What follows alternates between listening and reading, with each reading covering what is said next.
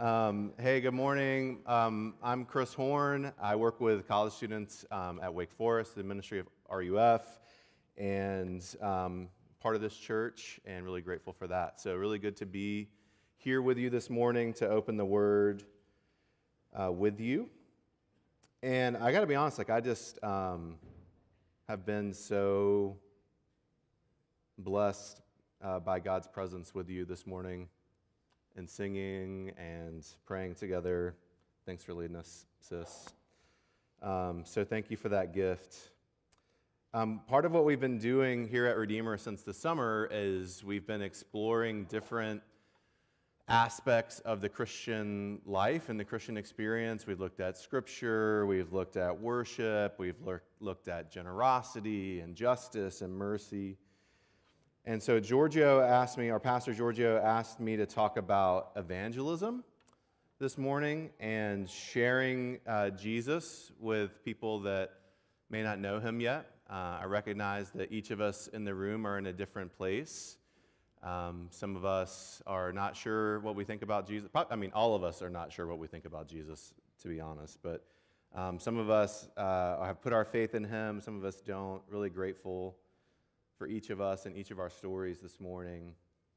And but the word evangelism, that might be a word that is familiar to you. It might not, but it comes from this Greek word that means gospel or good news. The same word that we use for gospel is the same word that we use for evangelism.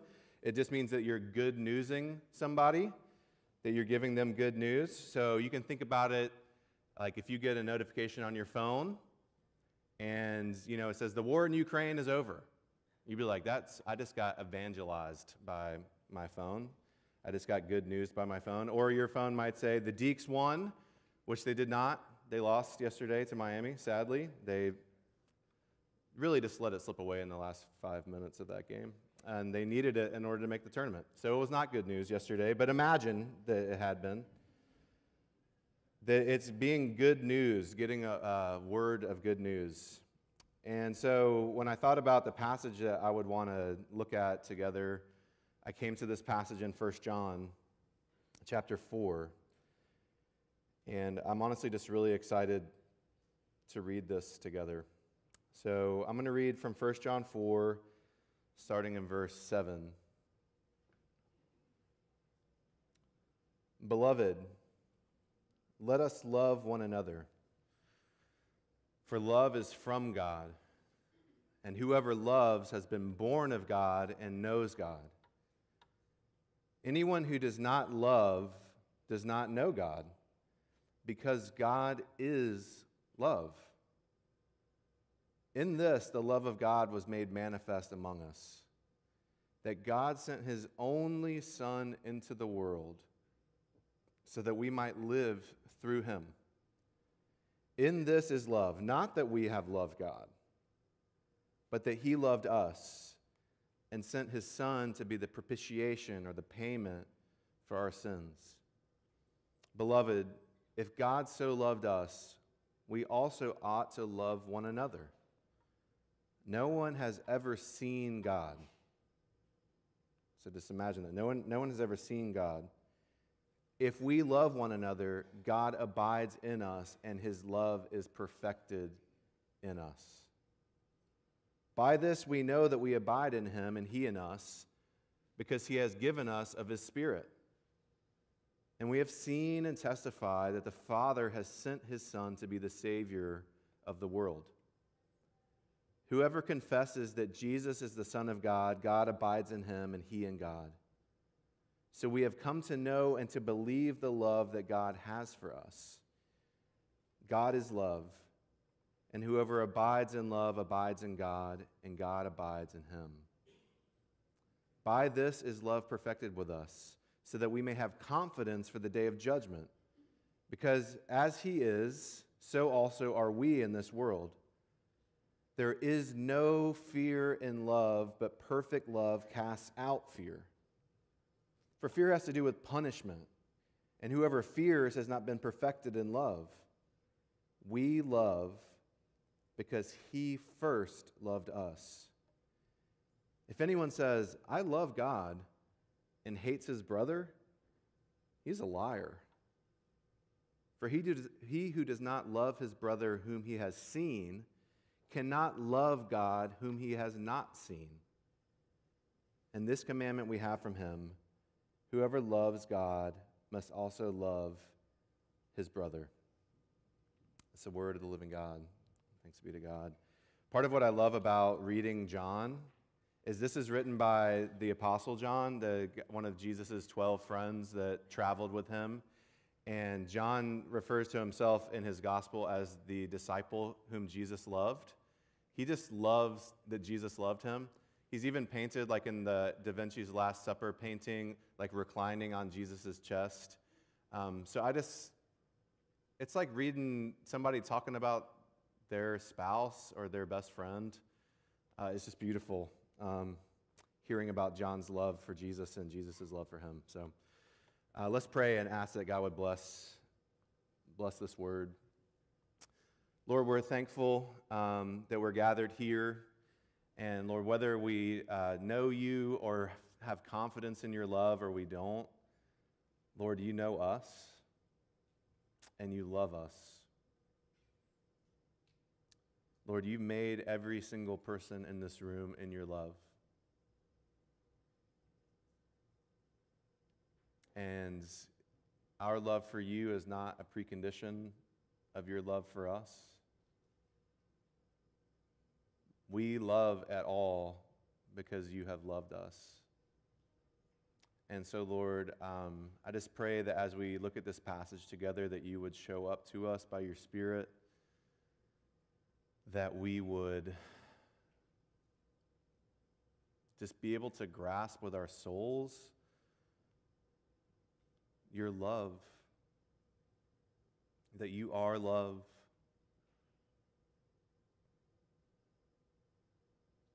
Just come to be with us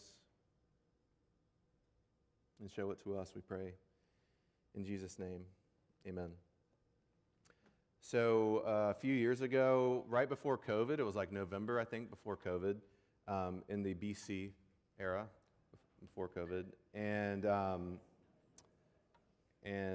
I actually got a chance to go with Dave Moser, who is a long-term part of our member of our church, to India, and it was a crazy trip because it was like we flew there and then we like went to sleep and then we got on a train and the train was like more than 12 hours up into the north of India, like near Nepal, and then we got out of the train and I was like, whew, we're here, and then we had to ride in a car for like another 3 hours. It was really far away and very challenging to get to. But in this little town called Utrala, and by little town I mean a place with like probably hundreds of thousands of people, honestly. There's a lot of people out in India, y'all. We arrived at this hospital that Redeemer has supported and the Mosers have supported for years. And it's this Christian hospital in an extremely impoverished place where nobody else, there's no like Christian people around. It's basically just the people in the hospital that follow Jesus, and they see hundreds and hundreds of patients every day. They come through, and some of them are there to have babies. Some of them are there to get like cataracts fixed. Some of them are just sick. But this one day we were there, and it was weird walking around as like this white dude from America. And I had to preach every morning, and that was super, super duper weird. But this one day, these women came in, and I may have told the story before, but if so, here it is again. These women came in, and there was probably about like 25 women, and some of them were Hindu women, some of them were Muslim women, and they were all poor, and they all had the same story. So, and the story was that their husbands, they were married, you know, all married with children, and their husbands had taken jobs elsewhere and had gone to Mumbai, I think, and being trained for their jobs, usually as taxi drivers in another country. And while they were there, had visited prostitutes and contracted HIV. And so then over the course of their training and work, they became sick. and they returned home and then gave HIV to their wife. And for all of these women, their husbands had died. And so they lost their husband, and they were also HIV positive.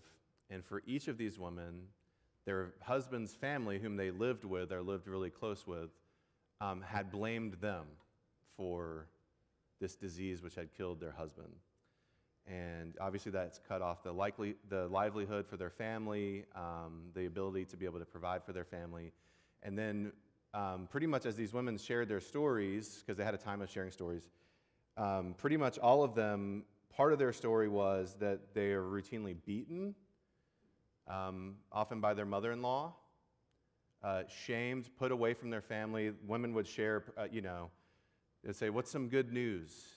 And, multiple women said, "I got to see my son, and I haven't seen my son in a year or in 2 years, or I haven't been beaten for the last 2 weeks."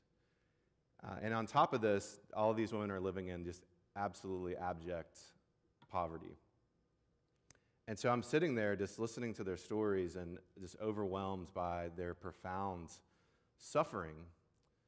And as I'm sitting there, the man that's doing that, they all come to the hospital, by the way. Many of them travel hours and hours and hours to get there because once a month they gather to get their HIV medication that prevents their HIV from becoming AIDS. And so that's what gathered them together. And they're there to get their medicine and to connect with one another, and I'm just in the room, the most awkward person on the planet. And the guy looks over at me and says, "Pastor, do you have a word for these ladies?" And I was like, "No? Can I say no? Is no an option?" Because I was sitting there with these women and thinking, like, am I supposed to do evangelism right now? Like, "Hey, I know it's been hard, but let me tell you about Jesus." Because practically speaking, the worst thing that could happen to these women actually is that they were to convert to Christianity. It's like whatever they had and like whatever empathy they have from their community, that would immediately evaporate. I sat there praying, "Lord, if you want to save these women, please do, and then let them immediately die so that they could be with you." That was like the best I could come up with. I was just like, can I just say I'm really sorry and that this isn't okay? I sat there, I guess, wondering, like, can I really tell these women that God loves you? And could I say that to them, with a straight face? And as I was thinking about this passage this morning, and I know that many of you, some of you I don't know, I would love to know you, and I know that many of you are suffering. Many of you, maybe it doesn't feel quite like these women in Utrala, but you are suffering profoundly and are afraid. So can I say to you that God loves you in a way that will make you want to go tell somebody else that God loves them? And that's why I landed on this passage. What does John say, this person that seems convinced that God loves them? He says that God is love. Now, we may have heard that before and are familiar with it, but just think about what he's saying. He's not saying God does loving things. He's not saying God is so loving towards people, which of course he is. He's saying that God is love. Like, God is not wrath.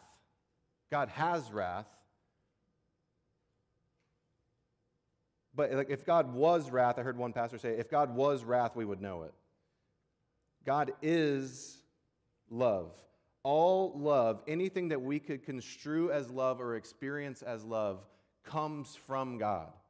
He goes on to say later that we love because God first loved us. Whether we know God or not, Our capacity to love and to experience love comes from God, who is love.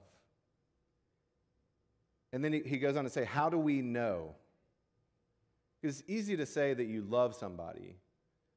It's not easy to believe that somebody loves you. What's the proof? He says this in verse 9. He says, in this the love of God was made manifest among us. What he's saying by that is the way that we know, the way that we have proof, the way that we can tangibly recognize that God loves us was made manifest among us, that God sent his only son into the world.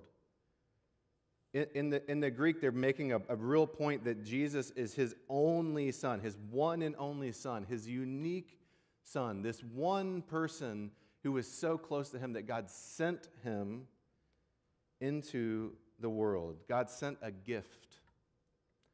Now, it was Valentine's Day this past week. I gave my wife the gift of earplugs for Valentine's Day. And they're very fashionable-looking earplugs so that she doesn't... It can take down the volume of the room, and so that she can experience love without experiencing other things.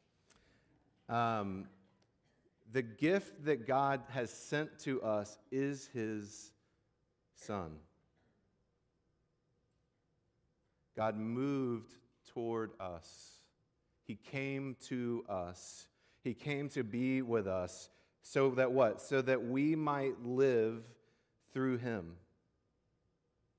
And in this is love, not that we have loved God, but that he loved us. God loved us. He moved toward us. He sent his son, not because we love him or because we're going to love him. He moved toward us because he loves us with no precondition of our love. And actually what this gift, this son, the Lord Jesus coming to us, what he has done, when it says to be the propitiation for our sins, he has come to pay the debt, the lack of love that we have for God and for our neighbor. He has come to remove that, to take that away from us. Jesus manifests God's love to us. He makes it real. He makes it tangible. He makes God's love not an idea, but what it actually really is, which is a person. I mean, people touched Jesus. They touched his body. People carried Jesus' dead body. They lifted it off the cross and carried it into a tomb. Jesus hugged people, put his hands on them. His love is made tangible, made manifest to us. And I wonder, this is why part of what I was asking our little sisters and brothers when they were up here earlier, how do you know that someone loves you? Like, in your bones. Like, how has someone's love become real to you? And when I think about that question for myself, the first person I think of is Sarah Jane, my wife. Too many times to count. That she could have chosen to not manifest her love to me, but she did. I remember one time we were dating, I sat down and basically told her all of my past. And that was the time, we were engaged, that was the time to hit unsubscribe. But she didn't. She still gets my emails. And we're going to work from emails to something more intimate. No, I mean, she's had the opportunity. So now I can tell myself she doesn't love me, but I can't believe myself that she doesn't love me. I remember when I was in college, I was just first coming around Christian people. And when I was growing up, I didn't know anyone whose parents were married. And so, you know, it was just hard. It was just hard lives and hard relationships for the people that I knew. And I remember being at a friend's house for lunch after church. I remember I was at church being like, everyone knows the words to this prayer. It's not even written down. They somehow all know it. It was super weird.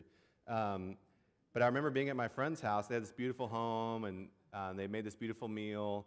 And we were sitting there eating, and I've told you all this before, I think, but like the mom and dad were hugging in the kitchen. Like not performatively, like they were just in there, we were eating, and they were hugging. And I was like, what is happening? I thought maybe there was like someone filming them, you know, but they weren't. That love between two married people felt real to me in that moment. It's something that's actual. This past week was my birthday. On Friday was my birthday. Thank you. I'm in a pastor's group with 5 other guys, and they're all around the country. And like I know they love me. I love them. But we talk on Marco Polo, and they all sent me a message on my birthday, each of them. Some of them I know much better than others. And they were just like, here's why, here's what I appreciate about you, here's why I love you.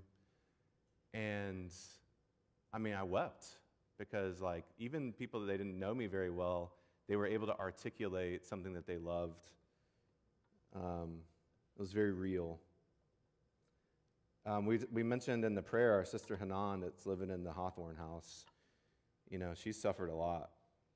And her son Yasir rides with us to school every day. And, you know, where the earthquakes are in Turkey and in Syria, you know, pretty much all of her relatives that are living are now homeless and sleeping outside. And, you know, she's lost people, friends. And the couple of nights after the earthquake, she texted me, which I can never understand the text. We text back and forth, sometimes in Arabic and sometimes in English, and it is fraught with misunderstanding, my friends. And she made us all these like meat pies. It was like this whole, like, it was like probably 8 pounds. And it was just, I mean, it was just, her love was so tangible and real, even in her suffering. How has love become real to you, or you know that it's real? The way that God shows us his love is in Jesus. He gives us Jesus. He moves toward us as we are. What I ended up telling the women, because I was expected to say something, was I just told them the story that, you know, about Jesus and the woman with the issue of blood, this woman who had been bleeding, had menstrual bleeding for 12 years, and nothing could make it stop, and she was so poor. The funny thing was I didn't have to explain it. They got it. And I was just like, he loved her, and she touched him, and he embraced her and called her sister. That's our God. He goes on to say in verse 13 through 16, not just that God loves us, but, you know, someone could say they love you and they give you a gift, and then they're not around. By this we know that we abide in him and he in us, because he has given us of his Spirit. He goes on to say, whoever confesses that Jesus is the Son of God, God abides in him and he in God. So we have come to know and believe the love God has for us. God is love, and whoever abides in love abides in God, and God abides in him. God takes up his home in you. Like, the thing that will make you understand beyond the shadow of a doubt that someone loves you is if they will stay near to you. God loves to be near to you. Loves it. He wants to live with you.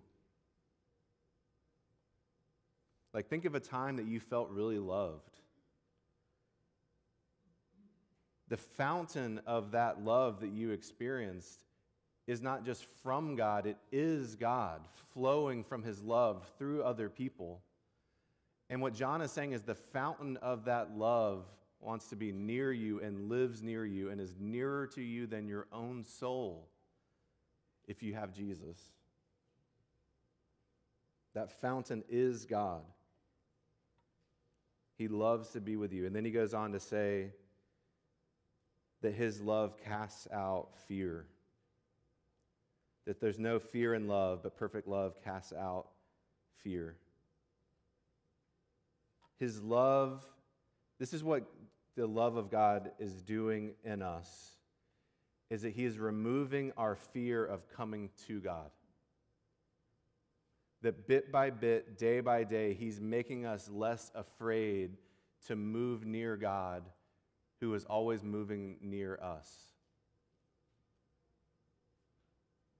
And he's removing our fear of moving towards other people, because this is how he finishes the passage, that if you say, I love God, and you hate your brother, you're a liar.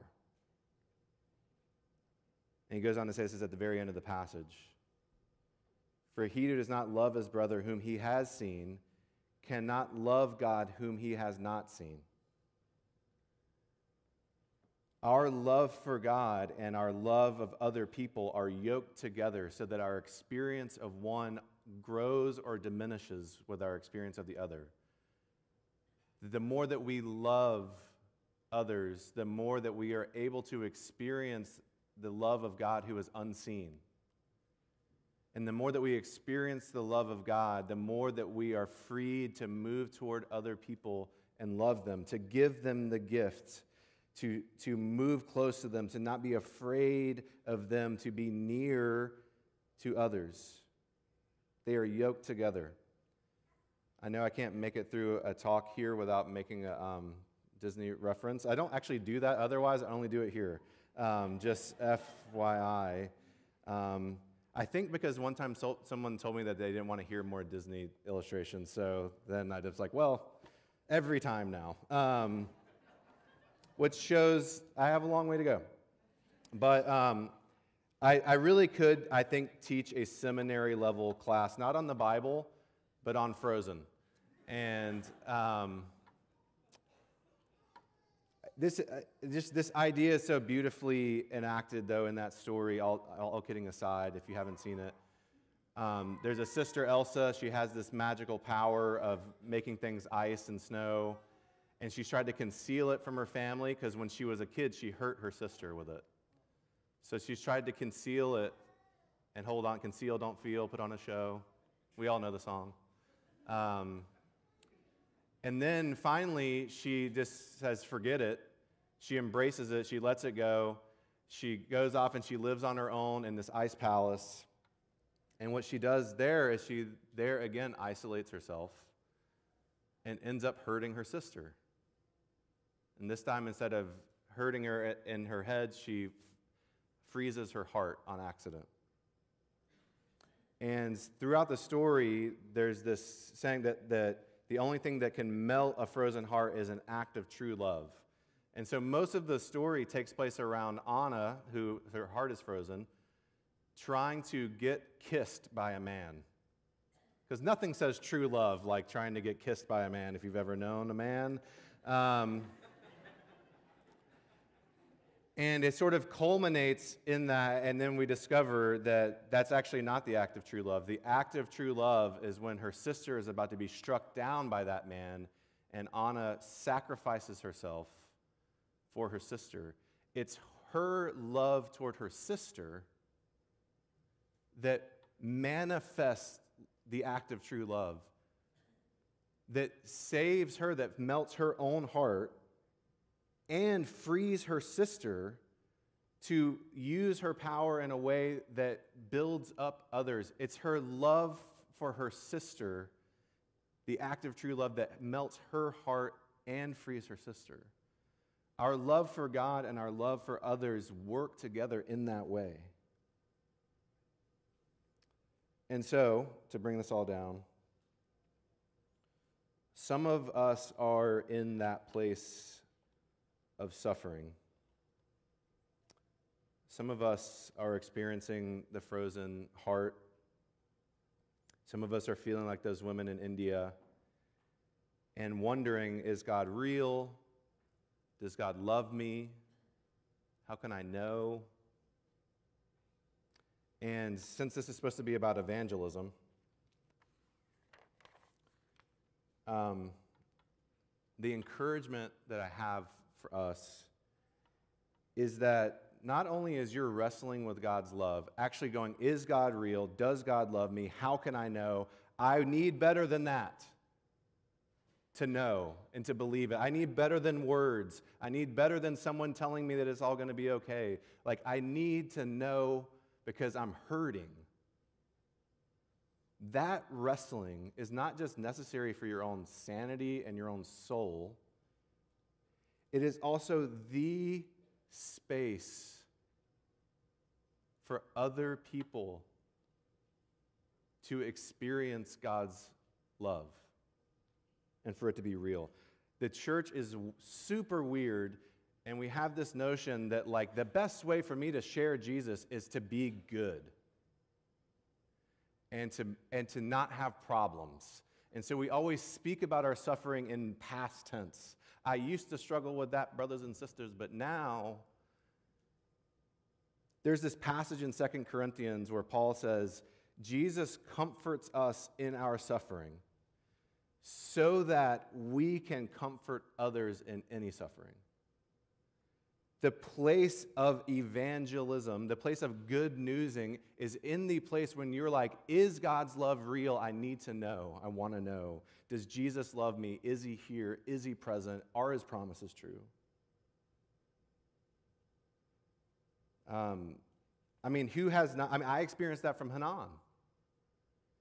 Who has not experienced that if they have spent time in this last 18 months with our sister Jen, or our sister Laura, or our sister Sarah? Is it real? Because it's either real or it ain't. When you're suffering, you can't pretend to have it together. There's no fear of getting it right. It's real or it's not, and it is in that place, the place where Jesus promises to meet us when we're heavy laden and burdened and dying, that there is this real moment of encountering God without fear. And that is the place, I think, that God invites us to invite others into. So you get to help others find out whether the love of God is real. That's what you get to do. Don't be afraid. I was talking about this a little bit on Tuesday night at RUF, and part of what I was applying to them in this and was that for our guys in the room who are terrified of women, and rightly so, They are a treacherous thing to behold, because you realize that you are unworthy of their attention and space. But often when young, like, Christian dudes meet a young lady and they feel feelings, they are afraid that they might sin against her, against themselves. And so what they do is they back away. And they have a surface relationship. They treat that person like they're very one-dimensional because they're afraid. But there's no love. There's no fear in love. If you're afraid that you might sin against somebody, you don't want to sin against somebody. You want to bring the love of God to bear. You move closer. You actually commit yourself to discovering, what is it that makes this person so beautiful? What is it that makes this person so intelligent and wise? Because the more that you love someone as a whole person, the less likely you are to sin against them. The more that you make them one-dimensional and make them less and move away, the more likely you are to sin against them. And so I don't know how to apply that to you, but I'm just going to leave that there and encourage you that you get to discover with other people whether the love of God is real. So move toward them. Move toward Jesus. Move toward somebody that you're like, I don't know if God's love is real, but it seems like you're thinking it might be. Let's pray. Lord, thank you for this time. Maybe I took a little too much of it. Thank you for the gift of your presence, for the gift of life. Oh, Lord, we want to be free, so I pray that you would free us to come to you as we are, to receive you as you are, the fountain of life, the God of love. It's what we were made to know. So, Lord, feed us now at this table. Draw our hearts to you, we pray, Lord Jesus, in your name. Amen.